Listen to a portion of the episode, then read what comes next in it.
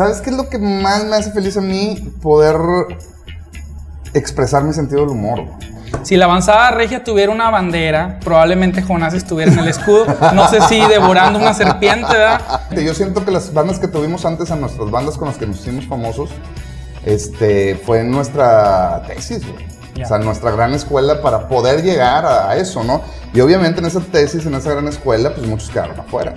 En vez de estar complaciendo a gente que nunca te va a hacer caso, pues mejor haz lo que te gusta, güey. Es que se está descuidando el nido de donde viene la música, güey, que son los bares. Te han preguntado mil veces de Plastilina Moss. Nos estábamos confundiendo en un montón de cosas y sentíamos que si seguíamos eh, trabajando de la manera en que estábamos trabajando, a lo estábamos sentenciando a muerte, güey. Noreste Caliente es el nuevo corrido, de Monterrey. ¿Alguna vez te pasó por la mente que Mr. P. Mosh fuera un What? Claro, yo me consideraba un One Hit Wonder antes de, de Peligroso Pop. Así es este cotorreo, güey. O sea, no puedes ni sentirte tan chingón por tener un, por tener un hit, ni sentirte fracasado por no haber logrado algo, güey.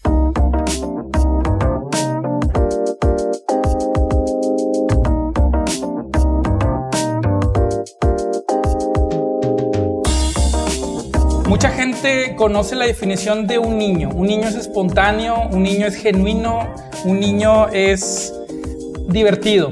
Y esa es la definición con la que mucha gente eh, identifica a nuestro invitado del día de hoy. Está con nosotros Jonás. ¿Qué, qué tranza, Jonás González. ¿Cómo ¿Qué dice, Bien, bien, güey. Nada, ¿cómo te ha tratado la pandemia? Bien, me, me lo he pasado bien. Digo, obviamente no es una época para para festejar ni mucho menos alardear, ¿no? Pues porque está toda esta cuestión de la...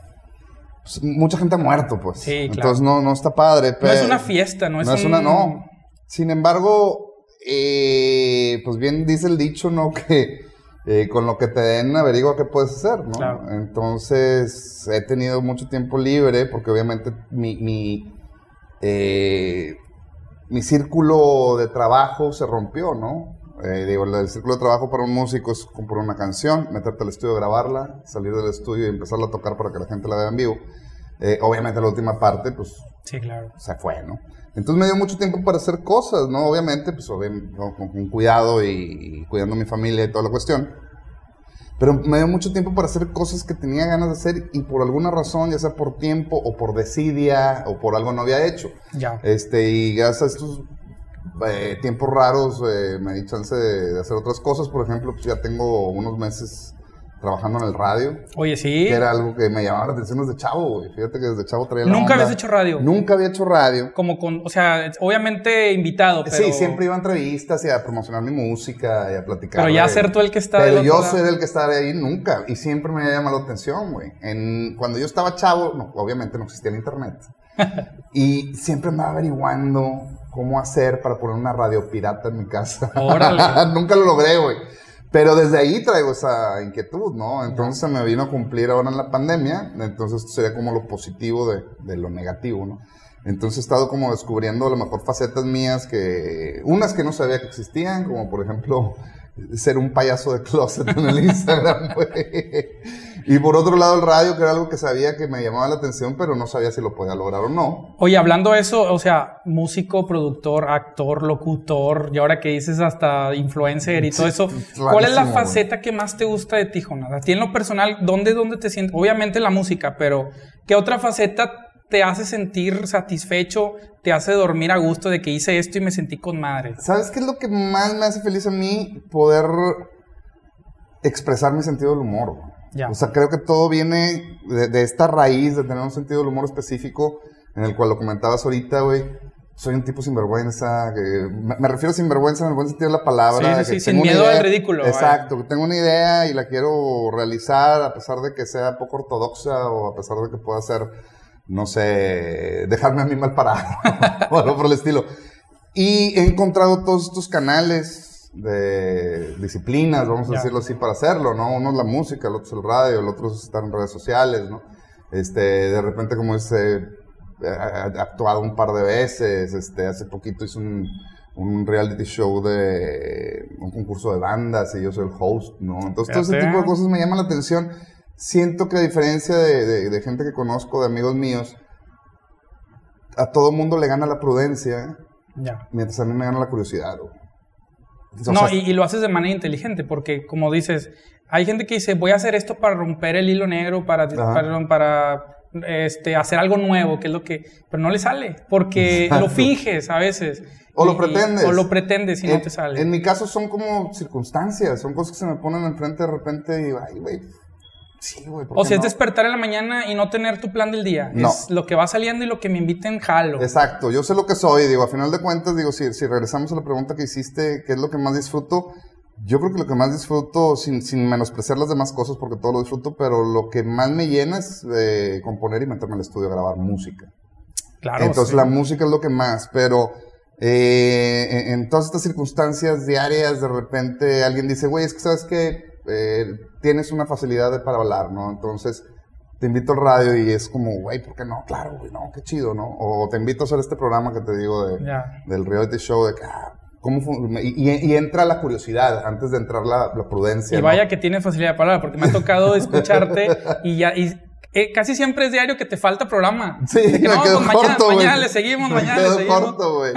Pero sí, yo conozco mucha gente que lo primero que piensa es, ay, güey, pero es que no lo he hecho, y qué tal si no me sale, y qué tal si no se ve chido, y qué tal. Y lo mío es, ah, qué bueno, pues cómo funcionaría yo de locutor, o, ah, estaría padre, y a lo mejor se me empiezan a ocurrir cosas. Súper bien. Entonces, como que anula mi prudencia o mi vergüenza. Y, y, toma poder y control mi curiosidad. Y siempre ha sido así, Jonás. Siempre ha sido así. Desde chavo, desde siempre. Desde chavo. Si la avanzada regia tuviera una bandera, probablemente Jonás estuviera en el escudo. No sé si devorando una serpiente, ¿verdad? Pero hablando ya de Tomando unas cervezas. hablando de este tema, ¿Quiénes consideras tú que son las bandas originales de la avanzada regia? Porque muchas se suman, de que, ah, yo estaba ahí, ah, nosotros también. Pero ¿quiénes eran las, las que, las primeras, las primeras, no sé, cuatro, seis, ocho bandas de, aquel movimiento? Yo realmente no sé identificar dónde empezó y dónde terminó este movimiento que le llamaron en Ciudad de México Avanzada Regia, porque aquí pues era la movida de la ciudad, ¿no? y era, no, la movida de Monterrey, la movida, la movida era la escena local, ¿no? Yo recuerdo cuando nosotros empezamos, yo consideraría que en la escena de la que nosotros fuimos parte, cuando nosotros comenzamos con Cuervos de Malta, antes de sí. Mosh, estaba Hueva Flores en Cuervos de Malta, que ahorita es bajista de Gran Silencio, estaba Omar Góngora, que, que, era el baterista en Cuervos de Malta, y ahorita es baterista de Kinky, y estaba yo. Entonces empezamos nosotros, y en ese momento había bandas que ya tenían un rato, ¿no? Había una banda muy buena que se llamaba La Cripta. Ya. Este, se rumoraba de Crazy Lazy, de que yo los alcancé a ver cuando era niño. Este, entonces había como una movida previa a la nuestra. Después empieza esta movida donde está Cuervos de Malta. Sale una banda que se llama La Última de Lucas, que salió Toño Machete y salió Flip okay. Tamés. Este, Alebrijes, estaba Carnienses, que es la banda donde estaba Rosso. Eh, eh, eso yo creo que esa fue la movida realmente. o sea, fueron los, como quien dice, los padres fundadores. Exacto. De ahí empezó todo lo que después se conoció como bandas que tuvieron discos y la chingada, ¿no? No, no, no per se, o sea, no eran, no eran las bandas, o sea, no era Control Machete, no era Plastilina Mosh. El gran, nada de eso. El único era el gran. Ya. En esa onda, haz de cuenta que yo estaba con Cuervos, estaba el Flippy y el Toño con, con, con, la última, y, y, ese movimiento ya estaba como funcionando. No me acuerdo todas las bandas, pero había varias bandas. Y la última banda, la banda mandó era el Gran Silencio. Esos eran los bebés Eran los bebés de que está bien padre lo que hacen estos morros y nomás traían unas guitarras acústicas y traían este eh, unas percusiones y un güey en la armónica. Y era así como la banda nueva que estaba bien chida, güey. Era la novedad. Era la novedad. Estaba también Cabrito Vudú en ese tiempo, güey. Esa fue la movida. Y luego todas esas bandas, con excepción de Gran Silencio y yo también diría de Cabrito Vudú, se empezaron a quebrar, a desintegrar y a reformar en bandas nuevas, ¿no? Se empezaron a mezclar integrantes. Entonces, el Gran Silencio queda como el pilar o la banda más vieja. Y luego estas bandas se empiezan a rehacer. o sea, la, gente es la misma, pero cambiaron. Exactamente. ¿Tú crees mucha, que.? Mucha, la gran, la gran mayoría de la gente. O sea, si me dices ahorita de cada banda que se considera la avanzada regia, la mayoría estaban en otra banda que fueron activas y fueron populares. O sea, en tu opinión, en tu opinión, ¿tú crees que sobrevivió gracias al draft de integrantes? De que me voy para allá, refuerzo acá. Definitivamente. Yo siento que las bandas que tuvimos antes, a nuestras bandas con las que nos hicimos famosos, este, fue nuestra tesis, güey. O sea, nuestra gran escuela para poder llegar a, eso, ¿no? Y obviamente en esa tesis, en esa gran escuela, pues muchos quedaron afuera. Sí, claro. O sea, te digo, fue, un filtro. exacto. te digo que de la última deluxe eran cinco y quedaron dos. Este, de Cuervos, pues todos quedamos. Este, de Acarnienses, que era donde está Rosso. Eh, Rosso fue el que tuvo como su banda propia y los demás fueron músicos de sesión, inclusive un par de ellos ya no, no hicieron nada más, ¿no? Entonces fue como eh, eh, ese proceso de depuración de todas estas bandas. Y luego todas estas bandas conforman después a Control Machete, Plastilina Mosh, güey, este... You name it, King Todos los que ya se conocen, o sea, vaya, los que, como dicen, los que lograron la fama. Exacto. Entonces, si se tendría que decir de un movimiento que, que dio pie a, que ocurriera todo, fue esa movida regia en ese momento. No, ni por aquí pasaba un hombre que la avanzaba regia y que la chingara, nada, de eso. Eran amigos sí, tocando. era lo que pasaba aquí en la ciudad, ¿no? Y, los bares donde tocábamos, que era este, el Mesón del Gallo, el Café Iguana, este, la Fonda de San Miguel, güey, el Esquizo cuando era de rock. Uh. Entonces estamos hablando de un montón de años. Sí, no, cómo no. Y hablando de aquella generación, eh, que fuiste parte y sigue siendo parte, ¿cuáles eran las influencias de los jóvenes regiomontanos del 95 al 2000, las influencias musicales de aquel tiempo? Estaba chingón ese pedo, porque yo siento que en algún momento previo, cuando estábamos muy chavitos, que ya estábamos tocando, pues todo el mundo soñábamos con ser rockstars, ¿no? y tener una compañía esquera y todo este cotorreo. Llegó un punto donde nos dimos cuenta que por más que tocáramos como caifanes o como maná, ¿no? No íbamos a tener nunca una compañía esquera porque vivíamos en una ciudad que estaba bien alienada, bien ajena, bien lejos de donde se movía ese cotorreo, ¿no?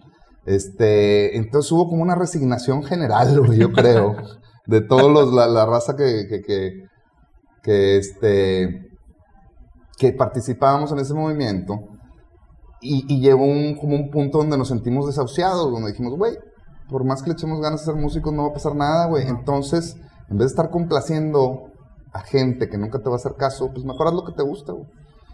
Y pues vinimos, vamos a tener unos 5 o 6 años de hacer lo que nos gusta hasta que nuestros papás nos digan ya, ponte a trabajar, güey, ¿no? Entonces estuvimos, eh, hubo ese momento donde las bandas empezaron a hacer lo que les gustaba y empezó a haber un surgimiento de cosas bien únicas, bien particulares, bien especiales, ¿no? Y era también, obviamente, como dices tú, pues por la influencia. Vivíamos en una ciudad que está como en una encrucijada bien bonita de la cultura latinoamericana y de la cultura este, estadounidense, güey. Ya, estamos en medio. Exacto, estamos en medio. Entonces, de repente escuchas, escuchabas a Maldita Vecindad, y escuchabas a Caifanes, y escuchabas a Soda Stereo, y se te hacía maravilloso, pero al mismo tiempo estabas escuchando a Rush, güey, estabas escuchando a Van Halen, güey, y este, y pues... No querías tocar como guitarrista de Def, querías tocar como Van Halen, güey. Entonces le echabas un chingo de ganas, ¿no? Este, entonces en ese tiempo yo recuerdo que nosotros en especial, con, la banda que yo estaba, escuchábamos mucho a Primus, escuchábamos mucho a Ministry, escuchábamos, escuchábamos irónicamente mucho metal, güey. ¿Y cómo lo conocían? O sea, ahorita está el internet, Spotify. ah, bueno, en aquel tiempo había mucho MTV, El MTV, era la única manera. Exacto. Y este... O el, o lo, tener la antena aquella de satélite. Exacto, la, parabólica. La parabólica. Este, en mi caso también, pues, eh, había una tienda de discos que se llamaba Music and More en aquel momento. Entonces. Papás de Saharis. Claro, papás de Saharis y todo ese cotorreo. Entonces la raza que jalaba ahí, que trabajaban ahí, pues siempre me hicieron bien buenos amigos de ellos porque yo compraba muchos discos desde morro. Y este, los vatos me recomendaban cosas. Ah, qué chido. Y de repente eh, comprábamos este, revistas de, música y yo quería tal disco y ese disco no llegaba a México, entonces ellos me lo mandaban a pedir, güey. Y llegaba a los cuatro meses el disco y cuando llegaba el disco, no, casi una fiesta, güey, ¿no? Era como cuando llega ahora el paquetito de Amazon. Exacto, era una fiesta donde que ya llegó mi disco de Bathory editado en Estocolmo, güey. Sí, güey, mi, disco de 300, ¿no? De una edición especial de 300 y a escucharlo en vinil. Entonces era, le dabas mucho mucho valor a ese, cotorreo. Y entonces en ese tiempo nos influenciaban mucho por eso. Este, yo sé de buena mano, porque soy un amigo de, muchos de, los chavos que estaban en última de Lucas, que ya son, unos adultos como yo. Me acuerdo que escuchaban mucho a Mr. Bungle, me acuerdo que escuchaban mucho a Fey No More. Entonces era como música muy compleja y muy completa, güey. Entonces, este, yo siento que eso como nutrió un montón todo este cotorreo mezclado con pues con, que somos mexicanos escuchamos música latinoamericana. Entonces fue algo bien bonito que pasó en Monterrey. Una fusión de muchos ritmos, de muchas cosas, de muchos Fue algo bien bonito que pasó en Monterrey. Eh, fíjate que eh, si nos vamos más atrás de tu generación, en los 80s, a, a principios de los 90 surgió un movimiento muy parecido, pero en la música grupera norteña. O sea, Ramón Ayala, Los Invasores, eh, Bronco, los Mier, igual regionales, o sea, gente que se juntaron aquí en Monterrey, en, en, Santiago, en la región, eh, y son grupos que tienen más de 30 años y siguen vigentes. ¿Tú crees que es difícil sobrevivir si no se apoyan entre sí las bandas de un mismo género? Yo creo que es necesaria la coexistencia de, de, de, en este caso, de las bandas, ¿no?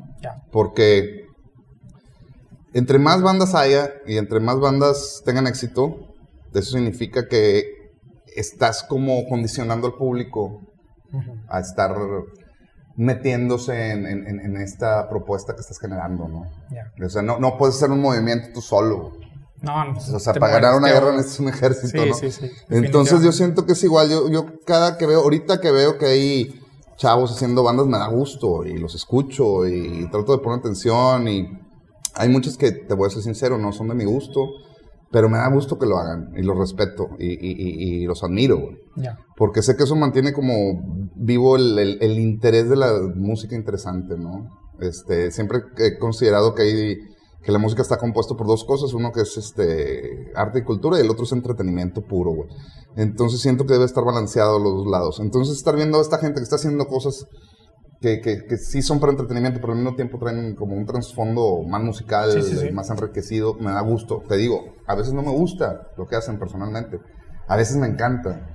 Pero aunque no me guste, lo apoyo, cabrón. Sí, lo, lo, que es la iniciativa de hacerlo. Exacto. Porque siento que tiene que haber siempre un, como un movimiento tiene y dentro del movimiento tiene que haber alternativas. este, tiene que haber alternativas para, para que se abra como el, espectro de gustos del público y tengan opciones todo el mundo, ¿no? Entonces yo siento que si es necesario, digo, se, se nota también cómo en, la industria de la música también cómo ha evolucionado hasta el hecho de que ahorita, pues cuántos festivales no hay, ¿no? Y eso es, eh, es necesario la, la, la, coacción, la convivencia entre bandas. Y la gente los llena. Exacto, güey. Porque tú vas a ver a un grupo, una banda, pero resulta que en el otro escenario hay otra y la escuchas y, te, y ya te hiciste fan de otra y de otra y de otra. Exacto, güey. Y es un movimiento que en México eh, pues, no es nuevo, pero no tampoco tiene tantos, porque... Tendrá 10 años la, la festivalitis, ¿no? Digo, yo lo único malo que veo en la, en la festivalitis que yo les voy a ser sincero, yo disfruto mucho los festivales. los disfruto tanto como expositor o como cliente, ¿no? O sea, me gusta tanto ir a un festival a escuchar música y tomarme unas cervezas, como tanto ir a tocar, güey, ver qué están haciendo mis, mis, colegas, este, ponerme al día, me encantan. ¿Y sabes qué es lo padre? Perdón que te interrumpa. Por ejemplo, por decir uno, eh, en Pal Norte les dan espacio a bandas nuevas. Exacto. Temprano. A lo mejor están sus novia y su papá y pero, oye, les están dando un foro. Exacto, y eso es bueno. Lo único que ha pasado que yo creo que no es conveniente, y eso no tienen la culpa muchas veces ni los organizadores de los festivales, ni mucho menos, a lo mejor somos nosotros como público, es que se está descuidando el nido de donde viene la música, güey, que son los bares. Entonces de repente hay esta predilección de decir, no, pues no voy a ir a ver a la banda, no voy a ir a ver por decir a los amigos invisibles que vienen aquí a tocar la Café Iguana, porque pues mejor me voy a Rosalanda y me voy al festival, a ver un montón de bandas. Pero al final de cuentas, de los bares, es de donde salen realmente los talentos nuevos, güey. Aparte es una tocada más íntima. Exacto. Y, tocan hasta que se cansan. Y en los festivales es un, una hora y el que sigue. un showcase de 30 minutos, Es una presentación de tele, haz de cuenta. O sea, yo, por ejemplo, soy fan de Yamiroquai. Ok. Y los he visto en festivales y los he visto en su show personal, ¿no? Mil veces prefiero verlos en su show, güey. Yo, creo que hasta, hasta tus bandas se sienten más cómodas cuando es tu show. Claro, güey, porque los vatos tocan dos horas, güey. Y puedes ver las canciones que no son singles y puedes ver cómo se, se desarrolla el show y, y, y, esto, tus músicos favoritos en el escenario, mientras tú estás digamos que si fuera en un bar, ojalá pudiera alguna vez ver a lo en un bar, pero estar sentado en tu mesa tomando un trago, imagínate. imagínate, güey, sentado tomando un trago y analizando y viendo y disfrutando todo el cotorreo, ¿no? Y cuando los he visto en festivales, digo, no dejan de ser maravillosos, pero los veo 30 minutos, Pero te quedas así como sí, güey. y ya, no hay control. Los vi en un festival nada más y tocaron 50 minutos, fue de que no mames. Y así griten todos que otra y que otra no, ya no, que sigue. No, ya que, el que, sigue. ¿no? Entonces, al final de cuentas, el bar siempre va a ser como la pedrera o las fuerzas básicas. La mina. Exacto, de ahí salen las bandas nuevas y las propuestas nuevas. Entonces, siento que hay que ponerle atención a ese cotorreo. Te han preguntado mil veces de Plastilina Mosh. Mil veces. Este, si existiera algo que no te han preguntado, por ejemplo, a me da curiosidad, ¿cuáles son las ventajas o desventajas de tener una banda de dos? O sea, obviamente tienes un equipo de músicos y de staff, pero son dos eh, las mentes y las almas de una banda. ¿Cuál es la ventaja de que sean dos nada más? Digo, si cuando son dos, a veces se embroncan. No. los que son de ocho. Lo, malo de ser dos es que las opiniones se quedan en 50 Blanco y negro. Y... Sí, se chingó, ¿no? No hay un tercero no hay alguien que, pueda mover la balanza, ¿no? Eso podría ser como lo malo. Afortunadamente, pues yo con Rosso siempre he tenido una muy buena relación. Pues es mi carnal, güey. Ese güey es pues, más que mi amigo, es mi hermano, güey. Este... Y siempre hemos sido como muy juntos en las decisiones. Este, inclusive el momento, digo, Plastilina tiene unos años de no tocar, hasta en el momento de detenernos, fue porque los dos estábamos de acuerdo, güey, porque sentíamos que, que eh, nos estábamos confundiendo en un montón de cosas y sentíamos que si seguíamos eh, trabajando de la manera en que estábamos trabajando, a Plastilina lo estábamos sentenciando a muerte, güey. Entonces por eso decidimos como detenernos. Sí, claro, y, ha sido sano, porque han tomado pausas y regresan más frescos. Exacto, y eso es lo que estamos pretendiendo, tomar estas pausas, como quedarnos más claro, volver a, ser compatibles creativamente, porque de amistad, pues, Barroso lo veo un montón y es mi No, y yo creo que es bien importante que han sabido separar eso. Oye, somos cuates. Exacto. Y si hay una bronca por la banda, es otra cosa. Es otra cosa. Y les ha funcionado. Entonces, eh, siempre Plastilina Mosh está como bien tentado a regresar en cualquier momento. De hecho, el día de hoy te puedo decir que, que es mucho más probable que Plastilina Mosh regrese pronto a que no se junten un buen rato, ¿no? ahorita están pasando cosas interesantes con Plastilina Mosh. Eh, eso es lo bueno. O, más bien eso sería lo difícil, ¿no? Como tomar las decisiones. Lo bueno de ser dos personas es que las ideas no se diluyen tanto, güey. Eso es bien cabrón. Yo lo, que he aprendido al trabajar con Plastilina Mosh o al trabajar con los Concord, y luego por otro lado trabajar solo, como en Van of Beaches o en mi proyecto, en donde yo solamente yo tomo las decisiones, es que hay ideas que son demasiado claras, güey. Y esas ideas que son demasiado claras, si las compartes con otro creativo, lo más probable es que se diluyan. Sí, porque es una fuga de información. Exacto, es un, sí, y, y se, se, se deshacen. Pero hay otras ideas que son muy vagas, güey. Que son buenas ideas, pero no están completas, güey. Y entonces, esas son las buenas ideas para compartir con otro creativo. Y cuando las compartes con otro creativo, le dispara ideas al otro cabrón. Y esas ideas que le disparaste sin querer a ese güey, en retroalimentación te dispara otras ideas que nunca se te hubieran ocurrido, güey. Entonces, güey, se vuelve algo bien chingón. Entonces, lo bueno de ser dos personas y que los dos sean creativos y pensantes es que esas ideas que son vagas se complementan tremendamente bien. Por otro lado, lo bueno de ser dos personas en, una banda, en este caso Plastilina, pues son los dos güeyes, o sea, Rosso y yo somos los güeyes que piensan y generan ideas para Plastilina. Sin embargo, no tenemos que ser los que ejecutan las ideas. O sea, a veces dices, güey, pues yo toco la guitarra y toco el bajo, Rosso toca el teclado y, este, y programa. Eh, sin embargo, esta rola que traemos de idea, como no hay, no hay la onda de que yo soy guitarrista, tú tecladista y luego tenemos el bajista y el baterista, entonces el formato no importa, güey. De repente dices, esta rola es eh, instrumental, güey, y no trae piano ni trae guitarra porque va a traer unos metales de esta manera y todo lo estás pensando. Y otra una batería así y una programación. Entonces ha habido rolas en los discos de plastilina donde Rosso y yo ni siquiera tocamos, pero las estamos produciendo y las estamos dirigiendo. Entonces, eso nos da un montón de libertad y eso nos enseñó a pensar como productores, no nada más como músicos, ¿no? O sea, Plastilina no se quedó en ser una banda, es, un, es una... Es, un concepto entero, Es una incubadora de ideas, para producir de, una manera libre. Exacto. En donde entre ustedes dos y nadie más. Exactamente. Porque no haces, en unas bandas más grandes siempre es de que, oye, es que el bajista y el baterista quieren hacer esto. Exacto. Y el cantante y el sí. quieren o, hacer o imagínate estar en una banda, digo, yo amo a los Concord, güey, porque fue una gran etapa de mi vida también, porque que pues venía de ya tantos años con plastilina de haciendo este ejercicio que te comentaba que de repente extrañaba volver a tener una banda de rock. Entonces de repente, donde hubiera guitarra bajo batería ese chingó y un cantante, güey. Entonces vuelvo con los Concord y fue, digo, me uno con los Concord y fue algo bien grato que me nutrió muchísimo por volver a tener una banda de rock, por tocar con un baterista en vivo, por tocar con un bajista en vivo. Pero de repente decías, pues se me ocurre esta idea que es programada, que el bajo también es programado y que debería traer unos teclados y debería traer unos metales, pero pues en la banda no hay ni metales, ni teclados, ni nada. Y esa idea instantáneamente queda eliminada del, proyecto. O queda archivada para, otro, proyecto. Exacto, pero si en ese caso yo no hubiera tenido otro proyecto, ya hubiera muerto. La rola se fue, güey. Existe un sentimiento muy común entre los músicos, y lo comentabas hace ratito con lo de los inicios, que es la frustración de que tu canción no se mueva, tu producción no la consuma la gente. ¿Qué opinas tú de los One Hit Wonders? ¿Alguna vez te pasó por la mente que Mr. P. Mosh fuera un One Hit Claro, yo me consideraba un One Hit Wonder antes de, Peligroso Pop. Ya. Porque nomás nos había pegado una rola y era. Pues chingue su madre, como que ya tenemos toda la vida por delante para hacer otro, a ver cuándo nos sale, ¿no? Pero pero lo veías como algo bueno. Lo veía como algo bueno. O sea, no, no, no me engranaban chingada madre. Somos un One Hit Wonder. No, güey. Desde joven he tenido como la.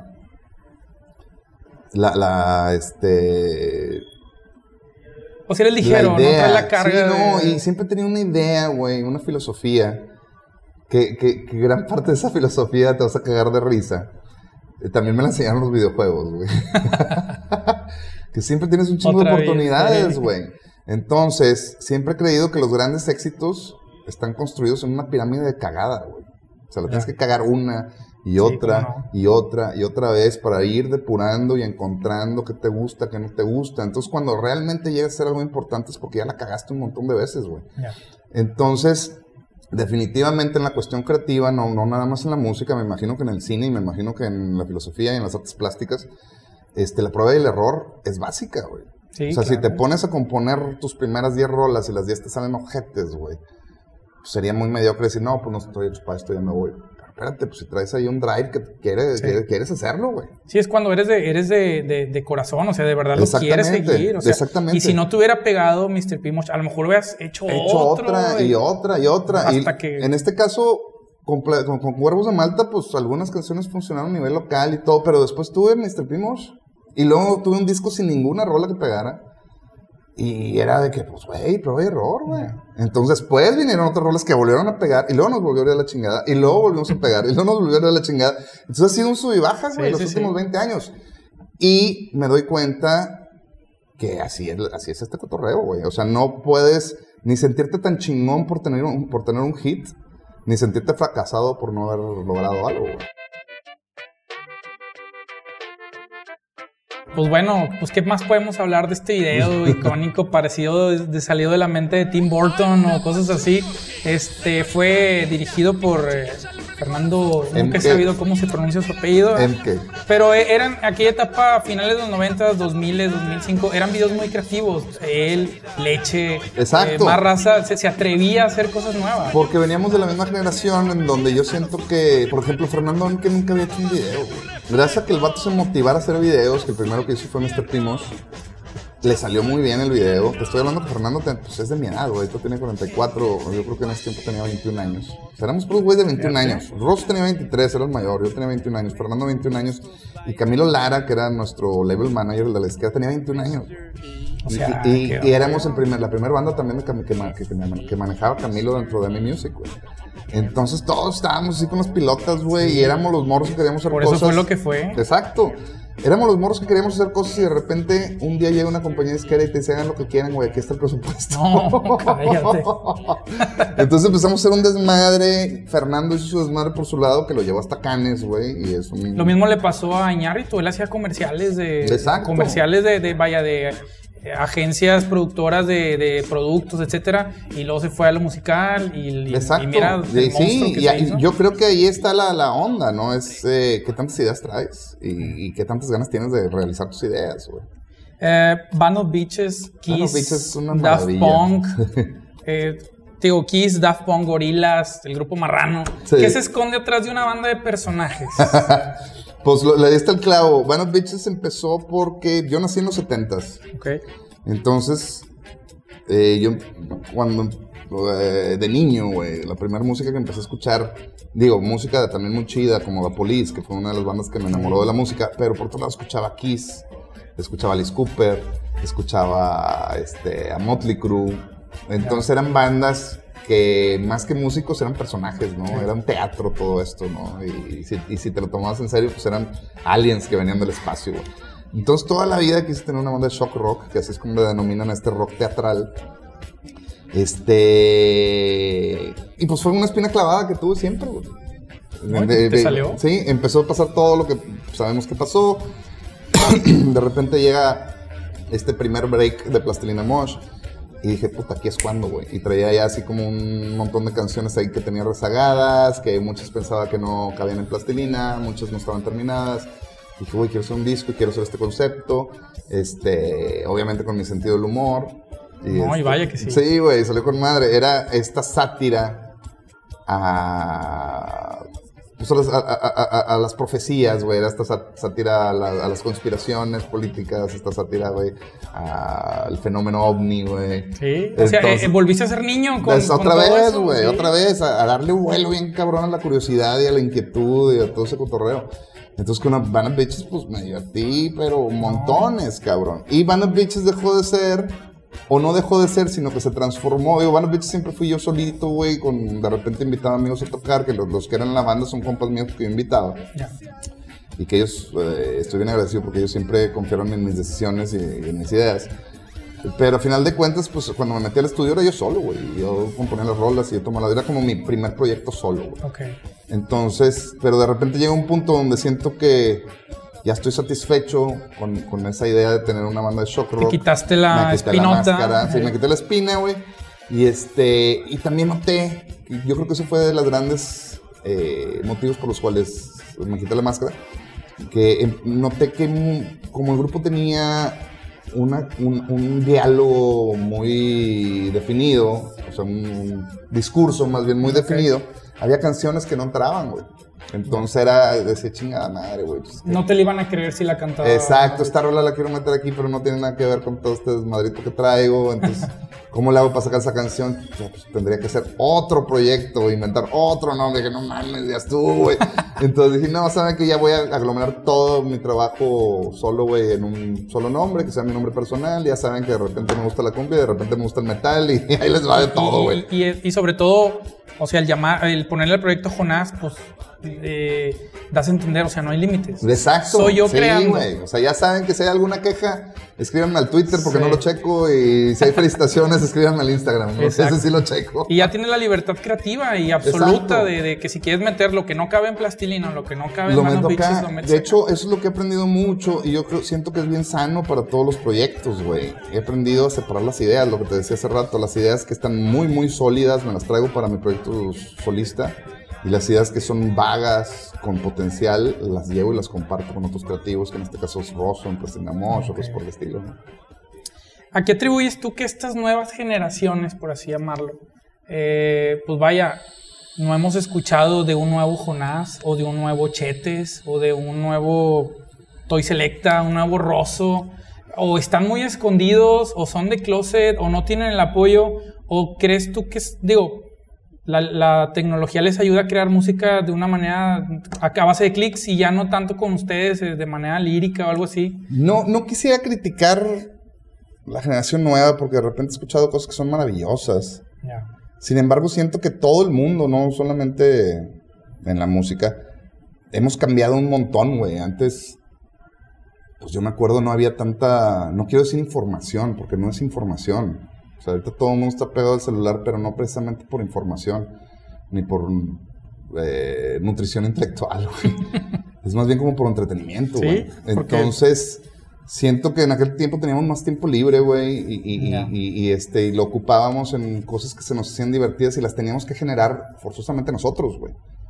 Entonces, eso nos orillaba, güey, a, en este caso, a nosotros a hacer música o a aprender a tocar un instrumento mientras otros compañeros se dedicaban al deporte, otros compañeros, compañeros se dedicaban a, no sé, la ciencia. Sí, porque era, eran bandas de, vaya, en los garages se iniciaban las ideas porque no tenían la distracción de que, ah, déjame checar a ver allá o ver acá. Exacto, había mucho tiempo libre, afortunadamente, y ese tiempo libre te obligaba a entretenerte tú solo. Y la mejor manera de entretenerte tú solo pues, era pues, realmente haciendo lo que, lo que querías, güey. Había como cosas muy aspiracionales, ¿no? Entonces siento que ahorita pues todo ha cambiado porque todo el mundo está el 100% del día entretenido, güey. Y este, ya sea consumiendo el contenido de alguien más o, haciendo cosas por el estilo. Entonces todo se ha vuelto como un poco pasivo, ¿no? Creo que ahora realmente tienes que tener el deseo y, la aspiración a... ¿Se ocupa esto también? Yo creo que hoy se ocupa menos, eso es lo más irónico. Hoy se ocupa menos dinero para hacer un disco, o se ocupa menos dinero para hacer un video, o se ocupa menos dinero para hacer lo que quieras, porque hay mucha tecnología. Pero la tecnología la estamos utilizando en entretenernos en vez de... De, sacarle provecho. De, desarrollar, güey. Entonces siento que es un pedo de, todo el planeta, güey. Imagínate si tú en el año 2000 hubieras tenido la tecnología. Olvídate, güey. Nos hubiéramos ahorrado un lanón y ahorita tendríamos 40 discos, güey. ¿Qué te iba a decir? Entonces sí, siento que ahorita el, 100% del tiempo, si quieres estar entretenido, puedes estar entretenido todo el día. Este, cuando antes pues te habías forzado a, a inventar. Entonces, siento que esa es la diferencia. Eh, y sí, por otro lado, yo recuerdo cuando empezó a llegar la tecnología musical a nuestras vidas, estoy hablando a la mía, la de Alejandro Rosso, la veíamos como una herramienta más para hacer música. No la veíamos como la única herramienta para hacer música. Entonces a lo mejor también es una cuestión como de percepción, güey. Este, no porque hay un, un aparato que puede hacer baterías, armonía y melodía solo, güey, significa que tú no debas de aprender. No, y como tú dices, llegó un momento que extrañas tener al lado a un compañero músico escuchando en vivo. tristota tocando con madre, un, bajistota. Y vuelvo, eso no es crítica, eso es simple y sencillamente lo que yo percibo y como yo lo veo, güey. Este, más, yo no soy nadie para decir que está mal. Estuvieron ya en MTV, estuvieron en, están en, soundtracks de, de videojuegos. Videojuegos, películas. Este, eh, el comercial ahora que se aventaron del banco. Estuvo buenísimo. Oye, ¿cuál es la parte corporativa de Jonás? O sea, ¿cuáles son los pasos a seguir si yo quiero que Jonás me produzca algo para un video, eh, para una banda sonora de un documental? O sea, ¿cómo la gente eh, es ese contacto con la empresa o eres tú solo? ¿Cómo, ¿Cómo te manejas en ese aspecto? regularmente tengo agentes que me ayudan a, hacer ese tipo de cosas. para ser sincero, ahorita no produzco otras cosas. Ok. Porque estoy como muy enfocado en lo mío, ¿no? Ya. Y de repente soy un tipo muy. ¿Cómo se podría decir? Muy acelerado a la hora de, de grabar y de producir. Entonces, este, me espero muy fácil. Pero cuando yo traigo la idea, sé claramente qué tengo que hacer, entonces es mucho más fácil para mí. Este, toda la cuestión de, colaboraciones con películas, videojuegos, bancos, todo ese cotorreo regularmente con nuestras compañías editoriales, que son los que se dedican a, manejar nuestro derecho de autor. Okay. Ellos este, son con los que se negocia ese tipo de, cosas, ¿no? Eh, y por otro lado, desarrollamos o hicimos, yo, yo, yo trabajo mucho en Victoria Records en el estudio, güey. Victoria Records es como mi segunda casa, ¿no? Entonces eh, obviamente con Vicky Cune me llevo cabrones como mi carnalita. Este, con, con este Marco Zavala, que es el ingeniero de audio del estudio, también es mi carnal, así cabrón. Con él produzco todos mis discos. Este, Lalo Morales, que es el manager del estudio, también es así. Entre nosotros cuatro somos un muy buen team y pasamos tanto tiempo juntos que se nos ocurren muchas ideas, por eso también las, las numerosas colaboraciones con Victoria Cune, porque estamos ahí de que, eh, comadre, se me ocurrió este pedo, ¿qué onda? Tírate, las voces de morra, y, luego de repente se le ocurre algo a ella para una otra cosa. Oye, Jonan, me invitaron a este pedo, ayúdame con estos obras. Entonces, porque compartimos mucho tiempo. Entonces, lo que empezamos a hacer también de repente, por ejemplo, ahora con la película de Cindy la Regia, por ejemplo, ¿no? La película de Desierto con, con, eh, con Gal García. Sí. Este, decidimos, güey, pues vamos a hacer rolas a la medida para películas mexicanas. Este, entonces Lalo Morales de repente como que mueve esa parte y hemos hecho un par de tracks hechos para la película. Nada más. Nada más. Que no sean el típico track de que es que me gusta el track de esta banda y vamos a pedir permiso para usarlo en mi película. No, no, no. Pues, güey, me gusta la música que haces, podría ser un track para mi película. Sobres, claro que sí. Entonces es lo que estamos haciendo. Es como la manera en que nos manejamos, ¿no? Un poquito. Y muchas otras cosas, pues las define mi tiempo y mi, mi empatía, ¿no? Sí, claro, me imagino que estás más a favor de tu lado artesanal artístico que lo comercial, ¿verdad? Claro. Porque pues mucha gente se sacó, incluidos los que conocemos tu música, de que, ah, caray, están haciendo comerciales ahora. Sí. Porque, pues, que yo tenga en la memoria que tengo, no, no, no fueron mucho así de que un comercial de papitas y un comercial de refresco. Esto fue la primera vez y todo surgió porque... Quedó con madre, por sí, cierto. Sí, nos ofrecieron el comercial. Por el cambio de nombre del banco, ¿no? Nos ofrecieron el comercial y todo el mundo nos dijeron, ya después nos confesaron, pensábamos que no iban a aceptar porque pues sí saben que somos bien pinches punks. este, pero pues no quisimos quedarnos con las ganas de preguntarles. Y todo funcionó porque casualmente, como un mes antes de que nos ofrecieran el comercial, yo había visto el, eh, un comercial de esa campaña con Jorge Campos, güey. Ah, y yo soy fan del pinche Jorge Campos, güey. Entonces vi el comercial, me cagué de la risa, se me hizo tan buena onda Jorge Campos de haberse prestado para el comercial, porque la verdad es que lo manejaron muy bien. Entonces mi única pregunta fue, güey, ¿es el mismo crew que produjo el, comercial de Jorge Campos? Me dijeron, sí. Y yo así, claro que sí, güey.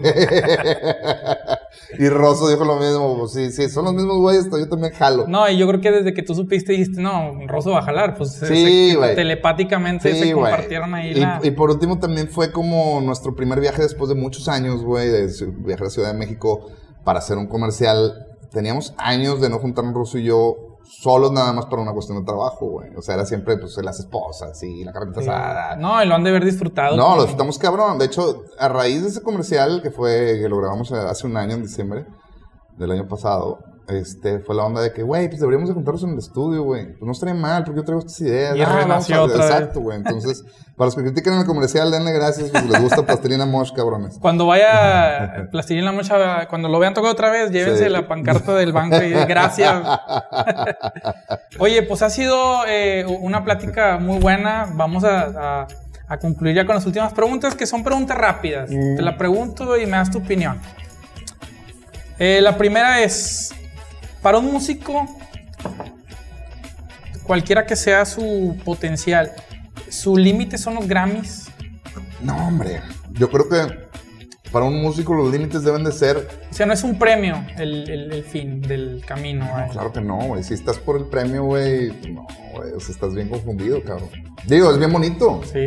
Si te llegas a ganar un Grammy. No, y ustedes han estado en entregas de premios sí, donde. Sí, si te llegas a ganar un. En aquel tiempo daban discos de oro y ahorita ya no, porque ya no, se venden discos, ¿no?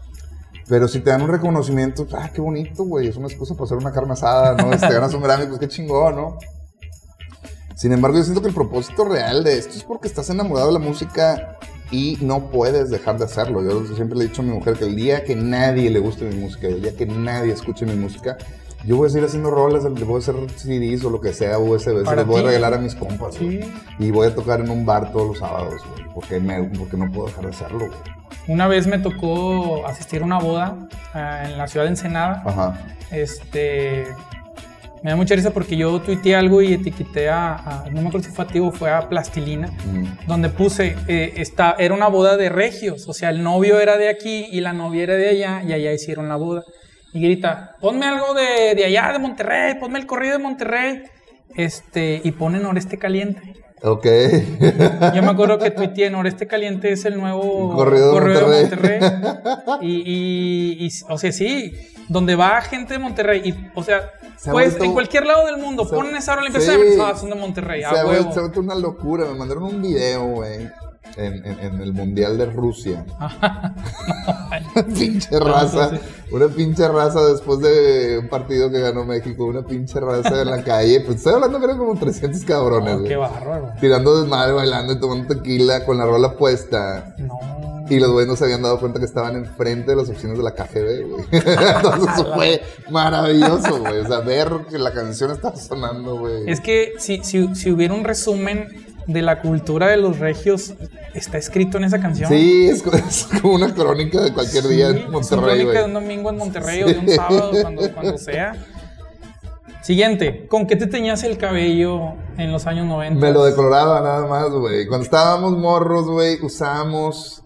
Nos decolorábamos el pelo regularmente nuestras primas o hermanas, así. Era oxigenada, sí, peróxido. Sí, peróxido horrible, güey.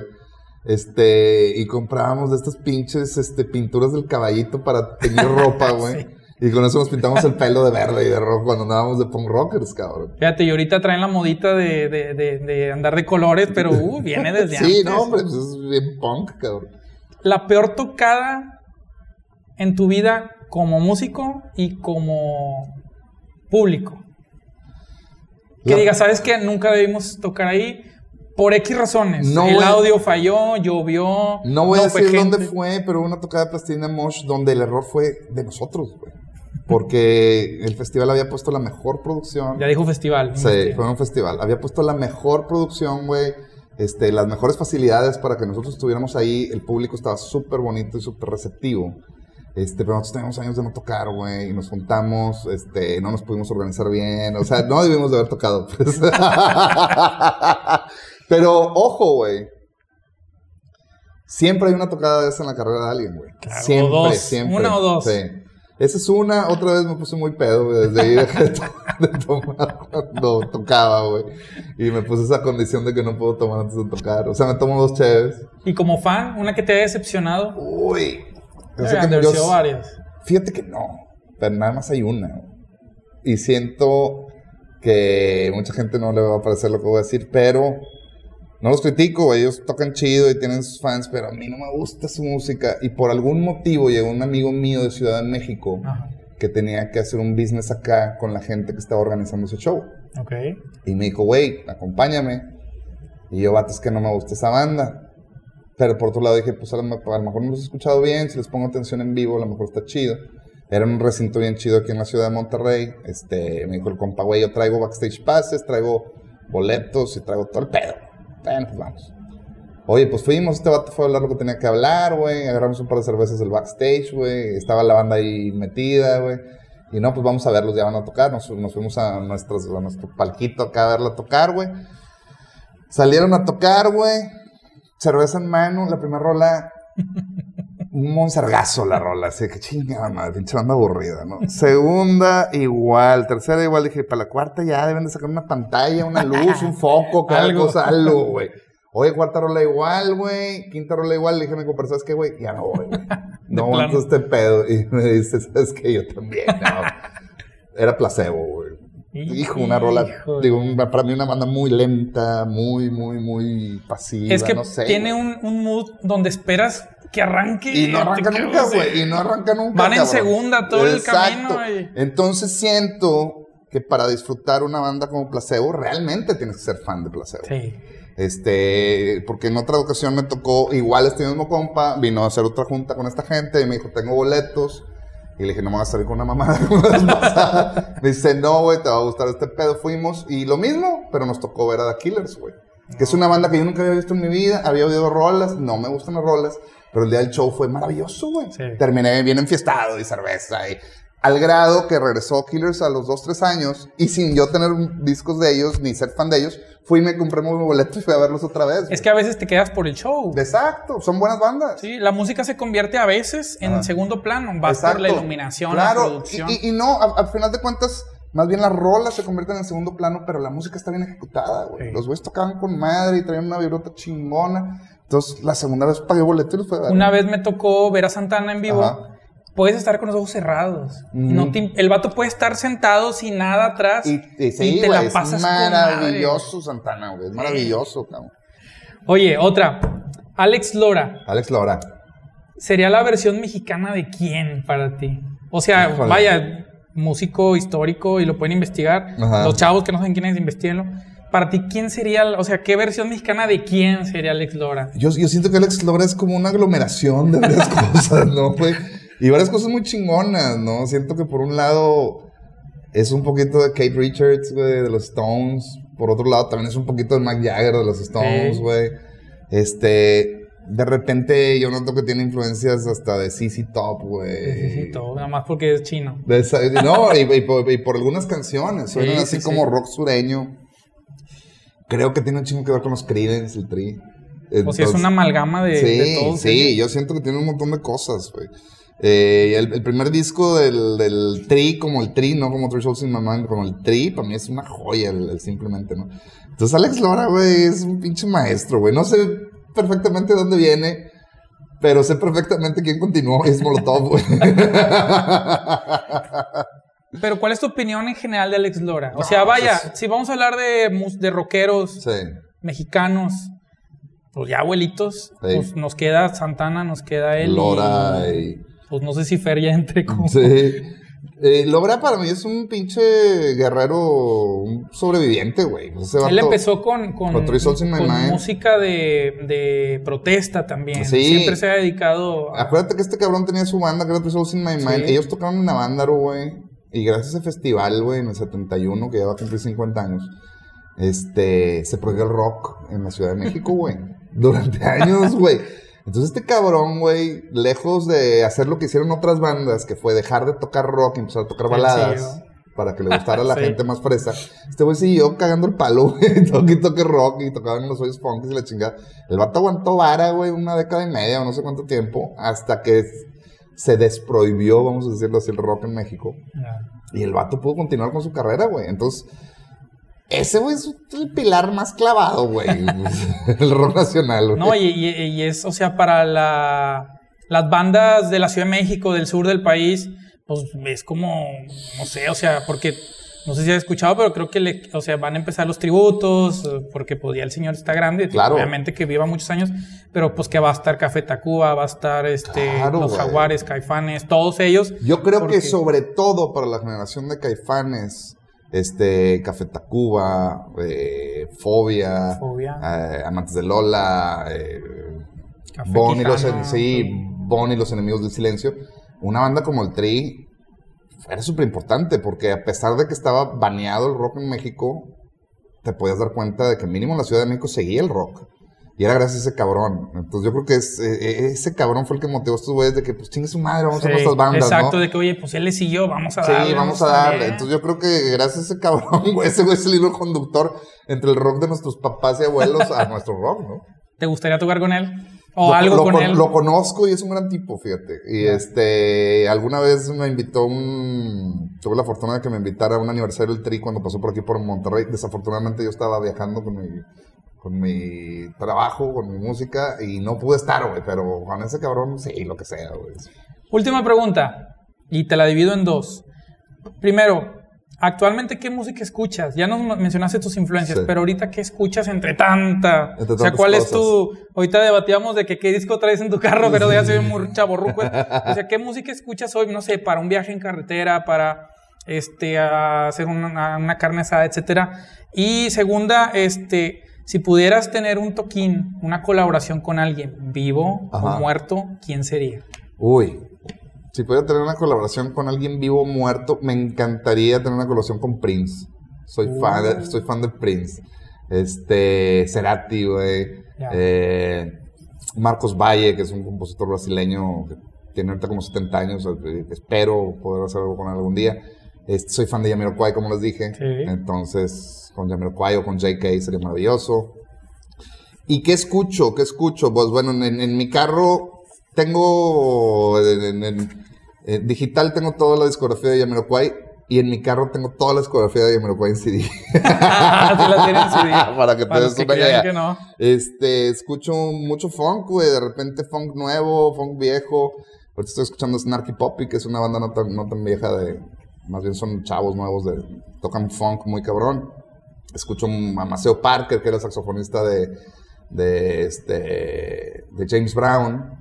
Después de años el tipo hizo su banda, eh, en los 80s, en los 90s. Entonces ahorita estoy escuchando mucho a Maceo Parker.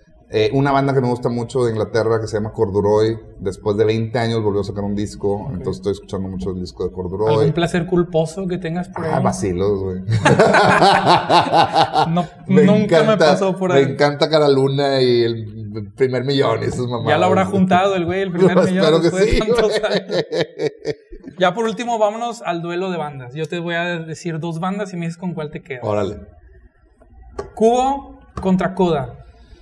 Uy, me gustan las dos, sobre todo por, por, Toño, que es un gran guitarrista, pero creo que disfruto más Coda, güey. Y, siento que también los, los, los eh, las habilidades guitarrísticas de Toño se ven más en Coda. Zoe contra Zurdok. No, Zurdok, güey, qué pedo. Mil veces. mata Zoe. perdón, perdón, Zoe. Pero Zurdok mata quien quieres. Control contra Cartel. Uy, bien difícil también. Yo creo tienen que. sus diferencias. Tienen ¿no? sus diferencias. Creo que Control es un par de muy buenos discos. Sin embargo, Cartel, güey, es bien marrano. Me gusta un chingo, pinche Cartel de Santa. Y hay un disco de Cartel de Santa que se llama Síncopa. Okay. Que yo creo que es de los mejores cinco discos que se han producido en? Monterrey. Cabrón, güey. Soy fan de ese disco y me gusta mucho la carrera de Cartel. Y por último, pues Cartel tiene mucho más discografía, güey. Entonces puedes disfrutar mucho más. Y, y eso es lo, lo importante. Digo, me considero yo muy fan de Control y con dos discos, o sea, Hicieron maravillas. qué bárbaro. Sí, buenísimo. Ya, ya Pato al final, pues bueno, intentó. Pero hizo lo, ah, digo, algo similar con lo tuyo. Pues ya ahora soy Pato Machete y yo Exacto, hago lo está bien bueno lo de Pato antoja. también. Sí. A mí sí me gusta mucho lo de Pato. Y, y sí me gusta todo lo que pasó con Pato, Control. De hecho, eh, escuché uno de los discos de Fermín, que también está muy bueno. Eh, sin embargo, sí, disfruto más Cartel. Molotov contra Genitalica. Que me perdonen mis compadres de Genitalica, pero Molotov para mí es un- Sí, no. una máquina, güey. Maldita contra Café. Híjole, ahí sí está bien, bien, bien cerrado. Porque esos dos cabrones, cada uno de ellos tiene uno de los mejores discos que se han hecho ever en México. Y uno de ellos es el Rey de Café Tacuba y el otro es el Circo de la Maldita, güey. Sí, no, son joyas. Son joyas, güey. Yo, Si tuvieras que quedarte con uno de los dos, híjole, es que está bien difícil. chingado. Los dos tienen una, un Que- discurso muy bonito en cada cabrón. uno de sus, de sus. Que me perdone el Café Tacuba, pues se lo voy a dar al Circo de la Al Maldita porque desarrollaron un sonido también muy nuevo en ese tiempo. Y, no sé, Jumbo contra Enjambre. No, pues Jumbo. Bien fácil, pero Enjambre está chido, no digo que esté mal, pero soy fan de Jumbo. Fobia contra Maná. Hijo. ¿Te gusta. Maná? Sí, sí me gusta Maná, güey. Ah, mucha gente. No se ha vuelto muy, muy. Sí, se ha vuelto muy fresa, pero volvemos a lo mismo. Música es cultura y entretenimiento. Entonces, de repente, me gusta oír música muy compleja, pero de repente estoy en un bar con mi mujer tomando una cerveza y. Pues no me pongas Y lo peor es que te la sabes, Sí, sabes no me pongas a Dream Theater, ponme Maná, güey. Entonces disfruto Maná, güey. Me gusta Maná. Eh, pero definitivamente sí, Fobia me gusta mucho. Aparte, el pinche Paco Guidobro toca la lira con madre. Y hay cosas musicales muy interesantes en los discos de Fobia. Y ya por último, Amigos Invisibles contra Kinky. Te la mamaste, güey. Kinky es una gran banda y me gusta mucho, pero Amigos Invisibles mata todo, güey. Todo. Soy fan de Amigos Invisibles. Es un jaque mate Sí, mata severo. todo, Amigos Invisibles. Es injusto compararse con Amigos Invisibles. Jonás, eh, lo hacemos con todos los invitados. Eh, te voy a pedir ya para terminar que te dirijas a tu cámara, que nos dejes un mensaje. Olvídate de que ahorita eres locutor, que escuchen, está muy bueno su programa. Este, el Jonás que inició con el Jonás que está ahorita, ¿qué le dirías tú a tu público, al público de Jonás, al público de Plastilina, al público de la historia del rock en español, no nada más mexicano, sino en, todo lo que es eh, latino? Este, a tu cámara, algún mensaje que quieras dejar para, para siempre. Si imagínate que esta fuera tu última entrevista, ¿qué le dirías a toda la raza que durante años fue, es y sigue siendo fan de Jonás? Pues yo no soy nadie para ni dar consejos ni nada, pero creo que y es la más simple y la más trillada, güey, y se la digo a mis hijos, güey. Háganlo que se les hinche un huevo, pero háganlo bien, güey. háganlo bien, háganlo por, por amor, háganlo por, por, por, por superarse, cabrón. Entonces, es lo único que podría decir, güey. O sea, si van a hacer lo que sean, hagan lo que les gusta. Siempre y cuando no le hagan daño a nadie, cabrones. Pues una persona que ha llenado las necesidades musicales y, y nos ha acompañado en muchos viajes Sí. con su música. El día de hoy estuvo con nosotros Jonás. Un aplauso para Chido, nuestro querido gracias, Jonás. gracias. Muchas gracias, que sigan los éxitos, compadre. hombre, gracias, y, tu música pues sigue y va a seguir y esperamos, pues ya dijo varios ahí exclusivillas, aunque... Sí, viene cotorreo, no viene más querían. cotorreo. Viene mi disco y probablemente lo que platicamos hace rato. Horarios, redes, Eh, pues vean mi programa Nexa, que es de lunes a viernes. Más bien escuchen mi programa Nexa, que es de lunes a viernes a las 8 de la noche. ok. Pongo yo la música que se me hincha. Nadie me está jodiendo que ponga cosas. entonces eso es muy valioso. Este, y por otro lado, síganme en Instagram, que es el que yo contesto personalmente, que es arroba eljonasti con Z-T-Y. Este, en Facebook estoy como Jonás. Con Z, este. uh, ¿Qué más. Ah, Spotify. ICQ y. Exacto, todo ese pedo. y todo. No, Spotify, YouTube, estoy como Jonás, ahí pueden en- encontrar toda la música que he hecho solo. También está el Spotify de Plastilina. Y por fin los Concord también ya tienen Spotify. Eso, chingón. Sale, compadre. Gracias, Jonas, por estar con nosotros. Gracias por invitarme, compadre. Nos vemos en la próxima. Hasta luego. Chao. Corte. Chido, güey. Estuvo bien buena. ¿Te gustó? Sí. ¿Sabes qué? Ese, ese pedo me gusta mucho. Como poder platicar cosas de neta, pues. Es lo que te dije, no quiero hacer las típicas preguntas. de- Exacto, está con madre, güey. Aquí sí